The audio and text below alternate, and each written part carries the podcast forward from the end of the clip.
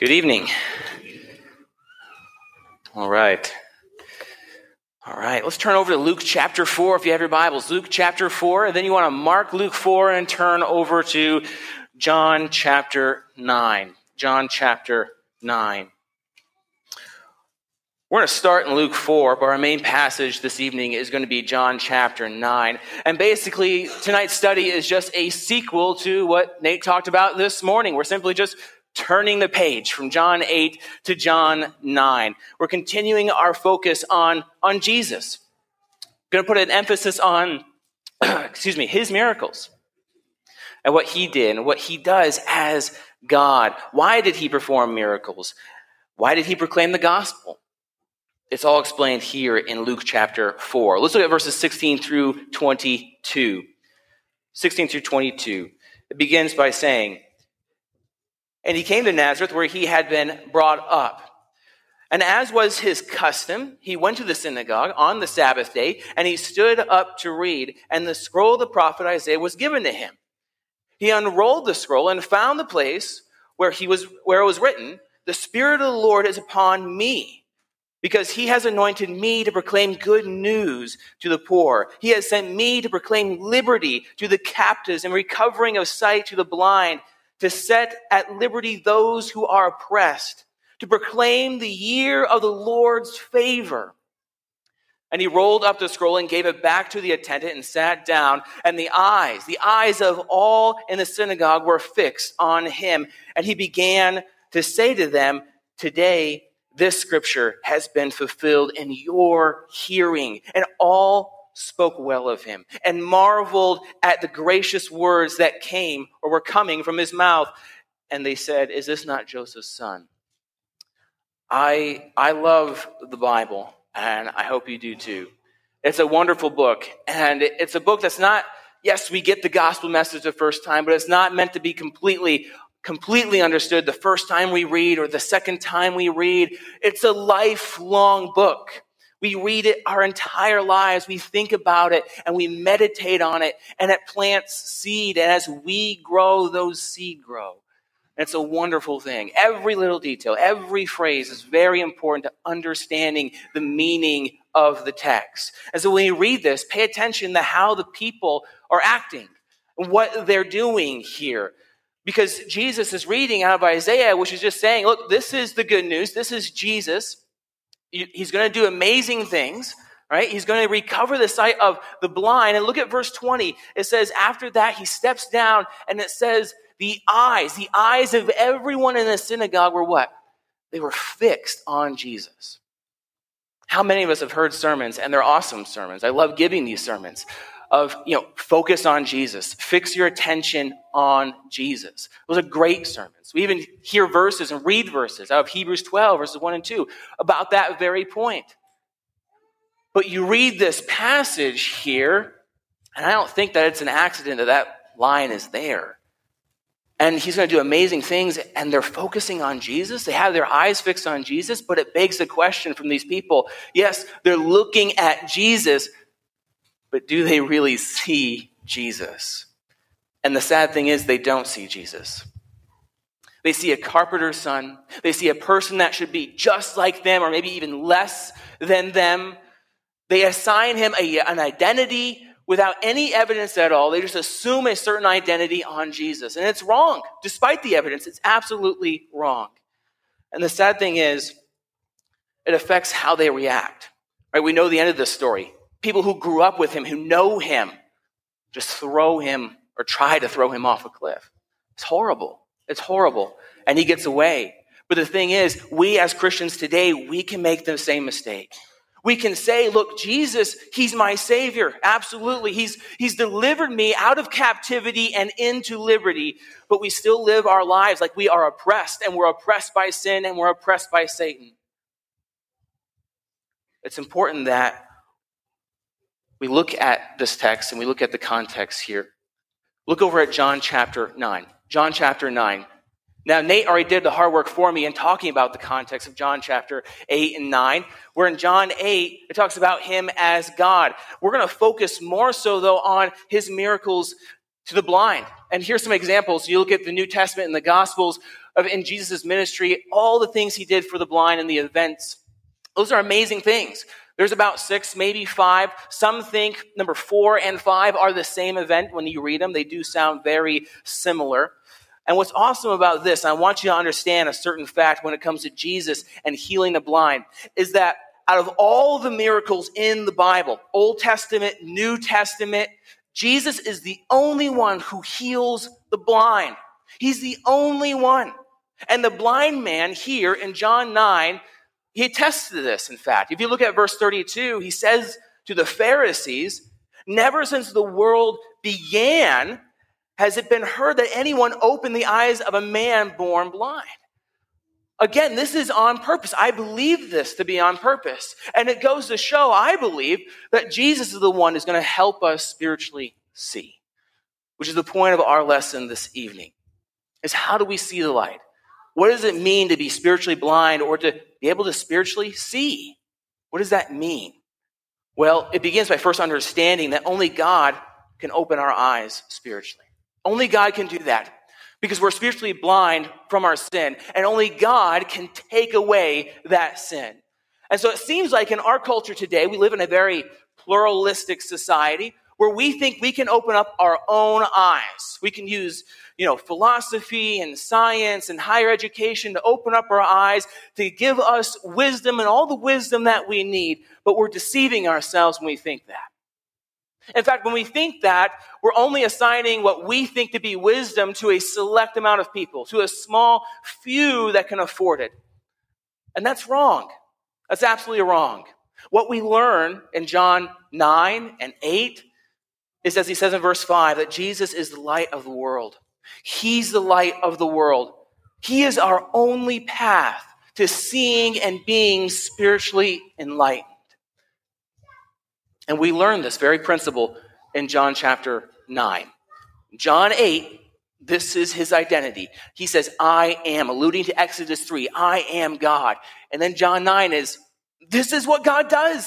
Jesus is about to do something only God can do, and it's really cool when you read this passage. Look at John 9, verses 1 through 7. And as he passed by, he saw a man blind from birth.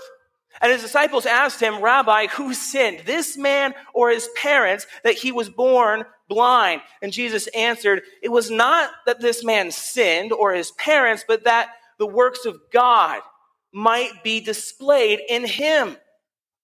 We must work the works of him who sent me while it is day.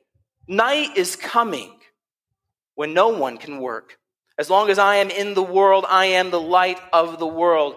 Having said these things, he spit on the ground, made mud with the saliva, and then he anointed the man's eyes with the mud and said to him, Go wash, wash in the pool of Siloam, which means sent. So he went and washed, and he came back seeing we might step back from that passage and think, well, what a weird way to heal someone, right?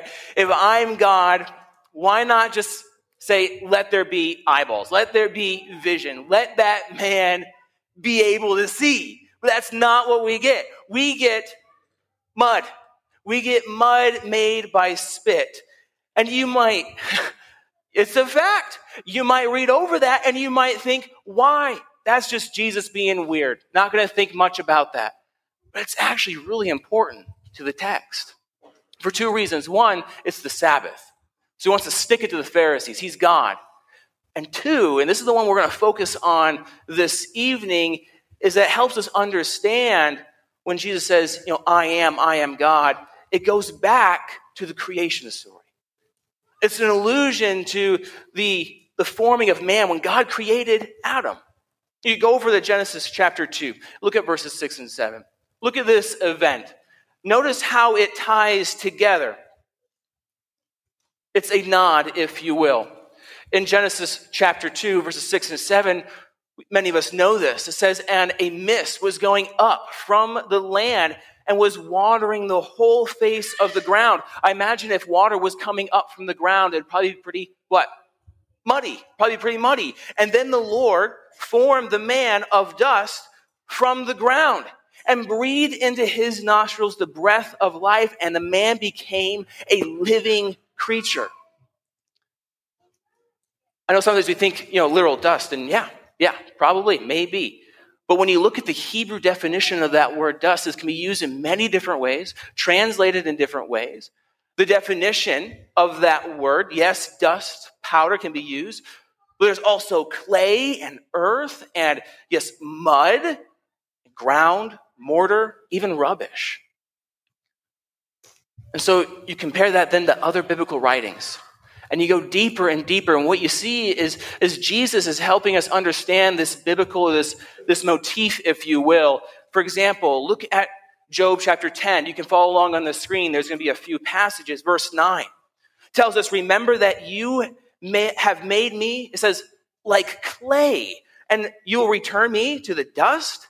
Jeremiah 18, verse 6 Behold, like the clay in the potter's hand, so are you in my hand, O Israel, house of Israel. Isaiah 29, 16. Shall the potter be regarded as the clay that the thing made should say to its maker, He did not make me? Or he has no understanding? And then Isaiah 64, verse 8, really strikes the meaning. It's its, its point here when it says, But now, O Lord, you are our Father. We are the clay, and you are our potter, and we are all the work of your hands. That's the point. That's the point made. And while many of these verses are describing a spiritual truth that God's hand is at work here in our lives and in everything here, Jesus plays into this idea when he makes mud. And it gives a richer understanding to what we read in John chapter 9. This is a mirror to the creation story. And it's so cool when you look at these verses that way. Because this is a man that's, that's born blind. And this is the creator. And Nate pointed out this morning, that's what it's saying. Jesus is the creator.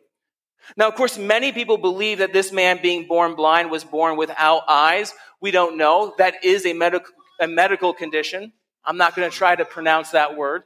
and I don't recommend you Google it. And it is sad, though. It is a tragedy it helps us understand that that is an injustice. But all of this is to hopefully show in an interesting way, again, that Jesus is the creator.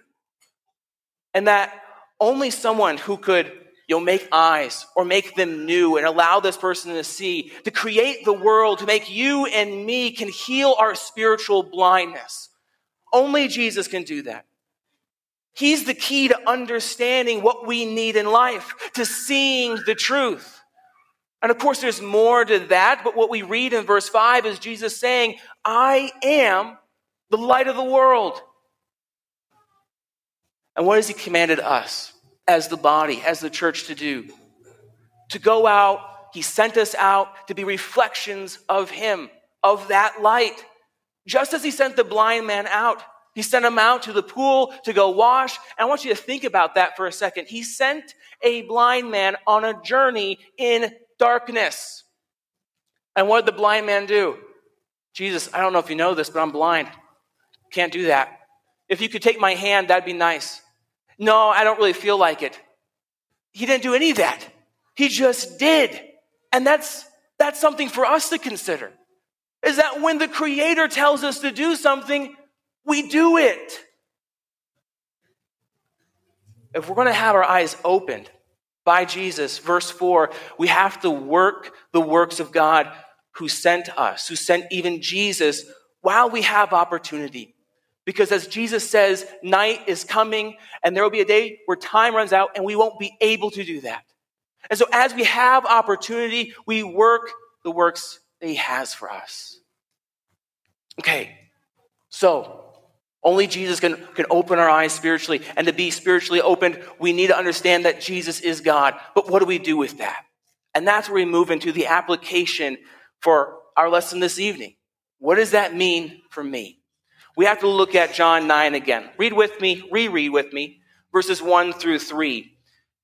Follow along your Bibles, verse 1 that says, As he passed by, he saw a man blind from birth, and his disciples asked him, Rabbi, who sinned, this man or his parents? That he was born blind? And notice what Jesus says. Jesus answered, It's not that this man sinned or his parents, but that the works of God might be displayed in him. in life, there are people that are born blind. There are people who are born with disadvantages in life. We see this today. We're humans. Nothing has changed here. It's just a fact. And it's not that there's a specific sin. Sometimes there's this injustice just because, as we see here, what seems like, and this is where we make the mistake, what seems like for no reason at all. But that's not it. That's not it at all. It's important that if we are going to have our eyes spiritually open, that we have the perspective Jesus had and not the perspective that the Pharisees had. That's a mistake that we can make.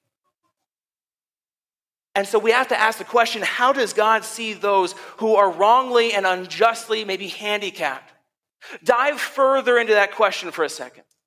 How does he see those who are hurting, who are asking questions, who are searching, those who are held captive, those who hate themselves, who are sad, depressed, stuck in broken relationship, relationships or abusive relationships. How does he see those people? How does Jesus see those people? He sees them as opportunities for God's works to be displayed in verse 3. But you look at the text and you look at what the disciples are doing, and even what the Pharisees think, and many of the Jewish people who are walking around at that time, and they see these people who are hurting, and they just say, that's God's judgment because of a sin. Look at verse 34. The Pharisees say to this blind man, notice what they say to him. You were born in utter sin, and you would teach us, and what do they do? They cast him out. Anyone who reads Job or Ecclesiastes knows that's, that's, not, that's not right. Do they not understand the scriptures? Do they misread something here? And there are times, we know this, where we have to pay the consequences of our sin. That's true. And maybe even the sins of others. There is sin in the world because we live in a broken, fallen world, and sin as a whole. But it's not always specific like that. And so, if we have that worldview, we make the mistake of thinking that people are just sinners they're just sinners. They're sinners walking around suffering instead of seeing them as people made in the image of God. We fail to love others as we love ourselves because I haven't sinned as bad as that person over there. And that's what makes Jesus stand out as a light is that he knows God's word, he speaks the truth. He says, "No, that, that's not it. It's not because of a sin that this man is born blind. And you might be thinking, well, I don't have that opinion. I don't have that perspective. That perspective is kind of archaic. I don't think like the Pharisees do. And you might be right. Many of us, many of us don't. But it doesn't, doesn't mean we can't make the same mistake. Because that mindset can take on many different forms. It can take on the form of what we call today as tribalism. I'm going to help my own and my own only. I'm going to talk to and connect with only those in my circle. I'm going to give and to help those in need that only I know or in my family or in my church, and that's it. And that mindset is very destructive because Jesus sees people as works of compassion and not evil just walking around. He sees people as moments when God's work can be displayed. And that's something for us to understand if we're going to be able to see the light because he sees people made in the image of God, not just some icky, nasty, disgusting person I don't want to associate with.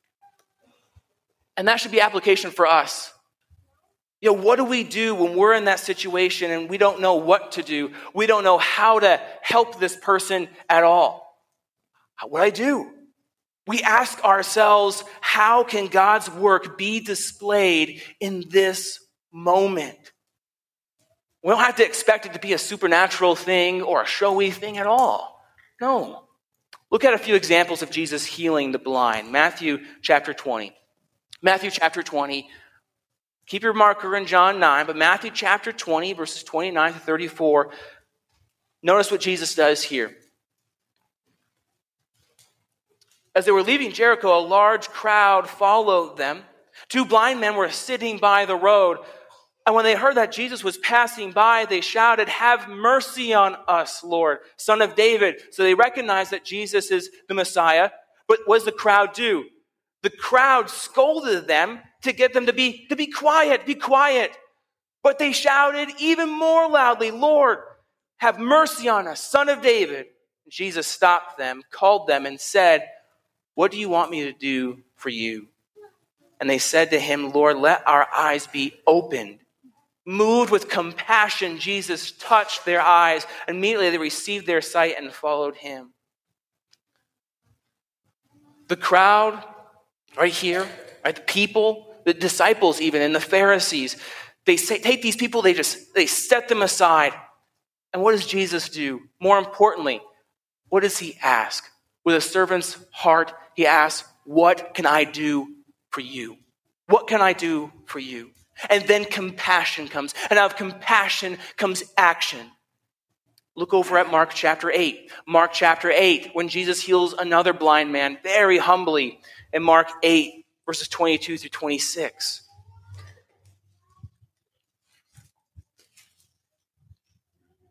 And they came to Bethsaida, and some people brought to him a blind man and begged him to touch him. Oh, All right, that, that's nice. And he took the blind man by the hand and led him out of the village, opposite of John 9. And when he had spit on his eyes and laid his hands on him, he asked him, Do you see anything? And he looked up and said, I see people, but they look like trees walking. And then Jesus laid his hands on his eyes again, and he opened his eyes, and his sight was restored, and he saw everything clearly. And he sent him home, saying, Do not even enter the village. Jesus acts differently every time because he knows what people need in every situation. He pays attention to their needs. These people desire to see. They desire to know what is going on around them this entire time and what's been evident and what they know to be true. And I think that can be us, where we can see the evidence of God, and we can see the evidence of God all around us. And yet, so many of us live our lives ignoring it, blind. Do we desire to see what is around us? And what has been around us this entire time? Do you know the answer? I'll give you the answer. It's moments of opportunity for God's work to be displayed. It's people experiencing pain and searching for answers, and Jesus being the answer. And all you have to ask is, What can I do for you? What can I do for you? In the end, the person in John 9, the blind man, his faith grows. Turn over there in John chapter 9 and look at this man's faith and how it can apply to us. We see this progression. As he sees Jesus, as he gets to know Jesus, how does he see Jesus? How does he see him? How does he identify Jesus? And it makes us wonder how we see Jesus. Do we see him as our Savior and as our deliverer, or do we refuse to be delivered or live our lives like that? So in verse 11, notice after he's been healed, the people are like, wow, how did this happen? And this man, the blind man says, look, the man called Jesus, made mud and anointed my eyes, and said to me, go to Siloam and wash. And so I went and washed and received my sight. All right. It's great. But then the Pharisees come and they interrogate and they, they investigate this man and they ask him, Well, what do you think of Jesus? A little bit later. And what does he say in verse 17? Or the Pharisees say, What do you say of him since he has opened your eyes? And the, the blind man apparently has been thinking about this a little bit. And he says, well, He's a prophet. He's a prophet. And then he leaves. They cast him out. You remember? They cast him out. And I've always read this as him searching for Jesus. And it's not the case at all. Verse 35, in fact, Jesus hears that he's been cast out, and Jesus is the one that goes and finds him. It says in verse 35, Jesus heard that he had cast him out, and having found him, he said, Do you believe in the Son of Man? And he answered, who is he, sir, that I may believe in him? So he's, he's searching for answers. I, I want to believe in him. And Jesus said to him, You have seen him, and it is he who is speaking to you. And he said, Lord, I believe. Lord, I believe. And he worshiped him. Do you see the progression there? From saying, claiming it's just a man, to know it's a prophet.